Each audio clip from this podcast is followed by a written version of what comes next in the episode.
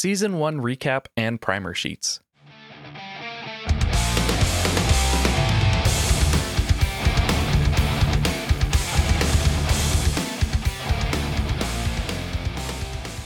This is DMystified, solving DM mysteries in 20 minutes or less, because the only hard part is scheduling the next session. Hi, I'm Jamie. I'm Joey. And I'm Asaf. Today, we're going to talk about the one pager you should have ready for session zero called a primer. So, this is the end of season one. We are ending it here because you now have the bare minimum needed to show up to your session zero. You can now run a campaign if you followed all of our advice, hopefully. It makes it easier to consider all of these topics. Yes. So when new players ask, How can I know that it's time to start? How can I know that I'm ready to be a DM? The simple cut and dry answer is Can you fill out a primer sheet?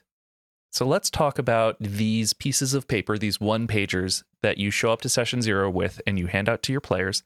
And it sets the expectations and it sets the tone for the campaign. Now, not everything on this primer sheet is required, but the more that you have on here while sticking to the one page, the better. Because the idea for one page is important is that you don't want to overwhelm your players. You don't want to give them like 500 pages of this is my game because they're not going to read it. They're not. This is the need to know. And we're not saying that you need to have all of this, because Off just said you don't need to have all of this. But we are saying that if you leave something off of your page, it needs to be a deliberate decision that you have considered and said, no, we aren't going to talk about that. It's not important. We aren't deviating. Yeah. I think the biggest thing for the primer is if there's anything in your campaign that might either turn off a player or be a surprise or something that they need to consider at character creation, it should be on here because it's basically the whole, it, as the name implies, it's priming the player to play in your campaign. So, what's in the primer? Very first thing, what's your campaign about? The hook. Like, what is the hook? The hook should be only a couple sentences. What your campaign's about, or at least what the first adventure is about, the first quest, the first thing that they're doing. What yeah. brings them together? And the re- the reason we should have that on there is it guides character creation. If your hook is all about zombies, then or in some way shows that there's undead, you're coming your players to make characters that are tooled to undead. Or the other way around. If you're playing in a campaign where you've got no undead in it, and one guy's, I'm gonna be a cleric who's all about undead, and you're like, there's no undead in my game. You're just like, suck. Yeah. Although you do need to be careful about the campaign hook because I think that you gave us a campaign hook with a little bit of Fey. And from there, every one of our characters had healthy doses of Fey from everywhere. Yeah, it's the, the play. You don't know how they're going to read into the hook, but the hook should give them some inspiration for their character. That's its purpose but yeah, the hook should, like I said, should only be a couple sentences. It should prime the players with the first adventure is about, and it, or the general campaign, without revealing any surprises you want to have in there. Don't give away who your bad guy is if you don't want them to know, especially if it's going to be like a twist. Right. But um, yeah, that's the number one thing in there that has to be in there. And it also solves your motivation problem, where if your players aren't rolling up characters who are going to be motivated in responding to the hook, why are they bringing that character? Yeah. Yeah. If you give them, like, one of the hooks that I've done before is you guys are guards to this caravan going to this place. Why is your character a guard? Like, if someone's like, I'm never going to be a guard, it's like you you knew the hook. Yeah. Why did you bring that character? D- you decide why this character is doing this. That's your job. Yeah. If the hook is that you come across a flyer advertising for adventurers going into the tomb of a local tavern, do not turn that immediately into a political campaign because yeah. you're probably going to be bringing characters who all have like dungeoneering kits. Yeah. Second thing on the primer, if going back to the hook, if there's any major NPCs that have to be involved, like we talked in a previous episode, you should have three NPCs the good guy, the bad guy, and the neutral guy. It's okay to spell out one or two of them there uh, to say, this is the guy that hired you, or this is the guy that's going to support you. if you feel like it's going to tie into backstories. You don't have to give it to them.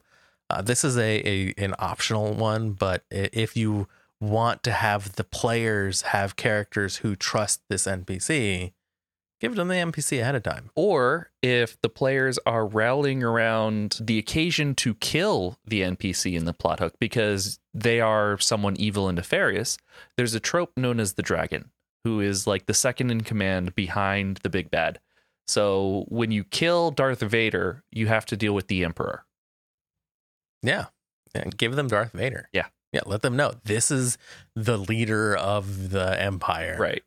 Yeah. So the Star Wars plot hook would be Darth Vader has boarded a spaceship and stolen the princess. You are being called to go rescue the princess.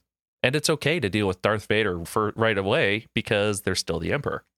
Yeah. It those like I said, this bullet point is not required on the sheet, but it can definitely help with character creation. Oh, and then you got your character creation rules. Yep. How Just- are, are yeah, that was our last episode. How we- are you going to build We just had an episode on that. So this is where you communicate it outright, and so that way, if you really do want to ban all bards because you've just had one too many seduction rolls, then that this is where you put it. Yeah. And if you're going to have a variant to the creation, like you're going to say all players get, all characters get a feat, this is the place to put it also. Like that way, if you're having your players build their characters ahead of time, then they're going to include this thing in there. Yeah, and this is also going to be where you say whether you're going to roll for stats, use standard array, point buy, or whatever optional rules. Right. Yeah. So if you give most normal characters two feats at creation, do centaurs get four?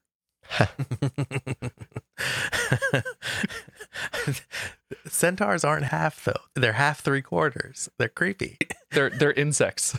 Yeah, they they have hmm. six le- they have six appendages. They're insects. They really should be just like the upper half of a man and then a body with two legs at the end. like a satyr. Satyr. Yes, satyr is half. Yeah. Anyways, move, moving on.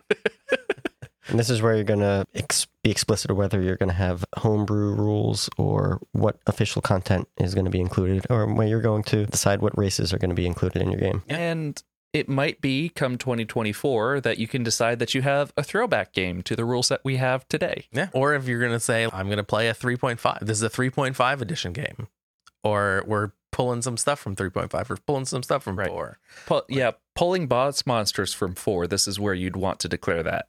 Yeah. So like it anything uh, yeah, sources of how the characters can make their how the players can make their characters and guide them in that process because you don't want them making a character that doesn't fit the campaign because they're not going to have fun. They're not. Right. And so this is where you are going to communicate the tone of the campaign as well, maybe through the plot hook, or you may explicitly say, this is a comedic campaign. This is a campaign that's all about the power of friendship. Or this is a gritty horror survival campaign that brings in house rules. Yeah. Somewhere in this creation rules or in the campaign hook, you should mention the environs it's happening in. So that way you don't have someone who's making a ranger to play or a druid or a wilderness centered character playing in an urban political campaign or vice versa. That's when you tell the ranger to use the optional rules and Tasha's. Yes, Yeah. Yes. but it's any like you're preventing the, the whole point of this is to prevent someone from making a character that they're not going to have fun with. Yeah. Poor character creation decisions. Yes. Yeah. Yes. And this is also where you would point to those character creation decisions about what level characters are starting at. What is their gear? What is their gold? Yeah, if you're starting at level 1 or if you're starting at level 3 or if you're starting at level 10. Had a whole episode on that. What a coincidence. If you're giving them magic items to start with, how many? What rarity? Yeah, it's not uncommon that people will say you're starting at level 6, you get one rare magic item or whatever. Like just spell it out. If you're giving them options, you, these are the options of magic items you can pick or if you're saying pick your own, spell that out in this section too. Which that also leads to the next bullet point of this is an optional bullet point, but I like to have it in there. What are the level up expectations? Are they going to be is it milestone? Is it XP? Is it going to be a slow progression? Is it a fast progression? I played in games where the DM is you're going to be gaining a level every session until you hit level six. That's starting off at level one, but every session, when we're done at the session, you gain a level. Oh, Um, Interesting if you end in the middle of combat. Yeah, I mean, there are caveats to that, but it was like he spelled it out in the beginning because he's, I want you guys to start at level one, but I don't want you to be bored. And he had a reason for it. It wasn't just because, but that should be, if you're doing something like that, put it in there. That should be in your primer. Yep. Also, what is the maximum level going to be? Yeah. For the campaign. That's another one. You can tell players, we're only going to get to level seven. Like, no matter how long we play, because higher level tier stuff is ridiculous. Yeah. I don't want you guys being able to end continents. So we're hitting level seven and then other stuff will happen. I, I let you guys play with a level 15 wizard. Never again. yeah. If that's happening. And then if you are going to have a level cap, what happens after that and why? And it's not just mechanics, it can also be house rules about like housekeeping, notification for cancellation. Di- We didn't do an episode on what to do when your players cancel. So let's talk a couple of options. Right. One option is to, if you have enough players, keep going without that player. The DM controls it or another player controls it, depending on the player of that character, Mhm. what they choose. Or you could just have them sit out in the background for that session. Or you can just cancel the game. Keep everything that you prepared and save it for next time.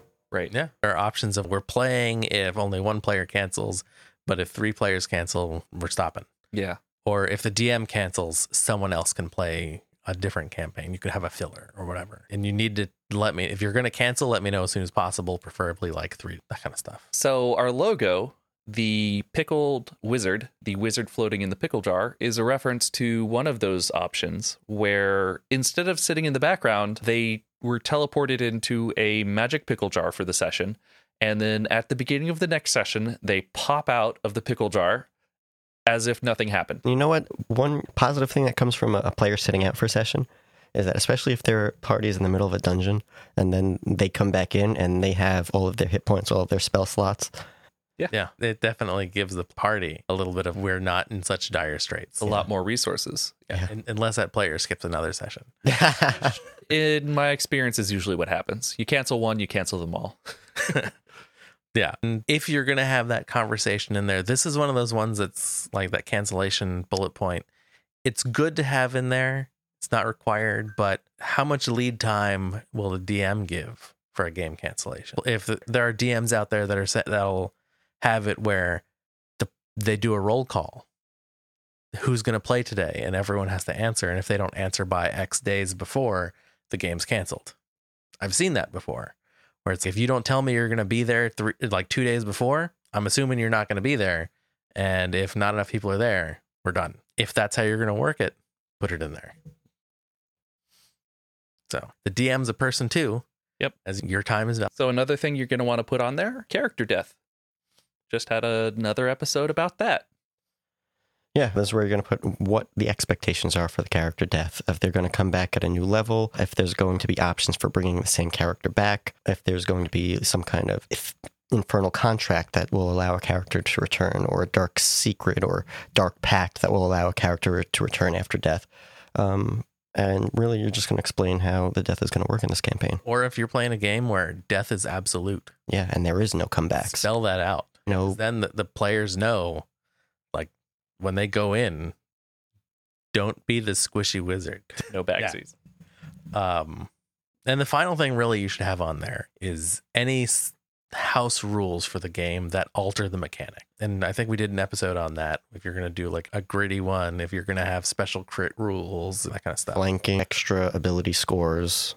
Yeah. If there's any variant rules you're including, if there's any common rules you're not including. changes to long and short rests. Yeah. Again, uh, the whole point of the primer is that someone reads this and then they have an idea of expectations because you don't want to spring it on them. You don't want them to, in the middle of combat, have a crit go against them. Get they get crit by an attack and be like, your arm falls off.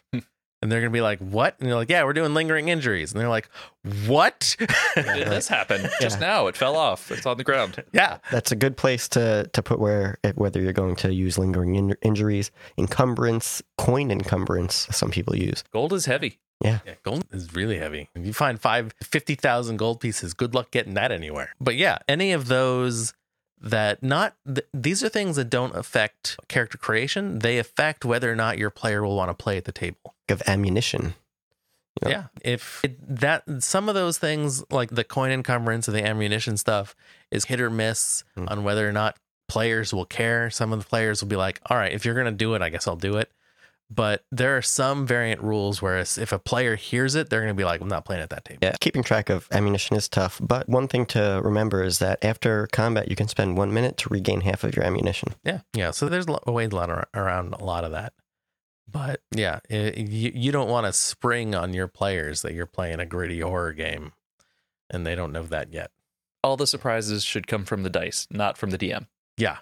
Yeah. But that's really the last thing. And I think the house rules is a must on the primer. The house rules are a must. The character creation is a must. And the campaign hook is a must. Some of the other stuff are strongly encouraged, but not musts. Those three, I think, you really have to have on there. Yep. And again, critical important should not be more than a page. Should be bulleted. Don't write an essay. Make it like bullet points, easy to read and easy to reference. Someone can look at it and get the information. All right. So that was season one. Thank you so much for listening. We will be back in season two where we talk about all about what it takes to get or to run a session zero and how to move from campaign prep to campaign running. Yeah. All right. Bye. Adios. Yep.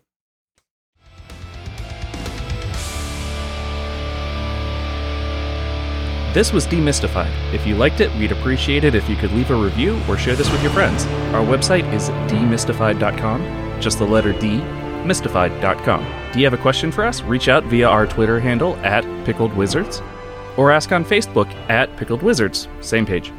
We might talk about your problem here.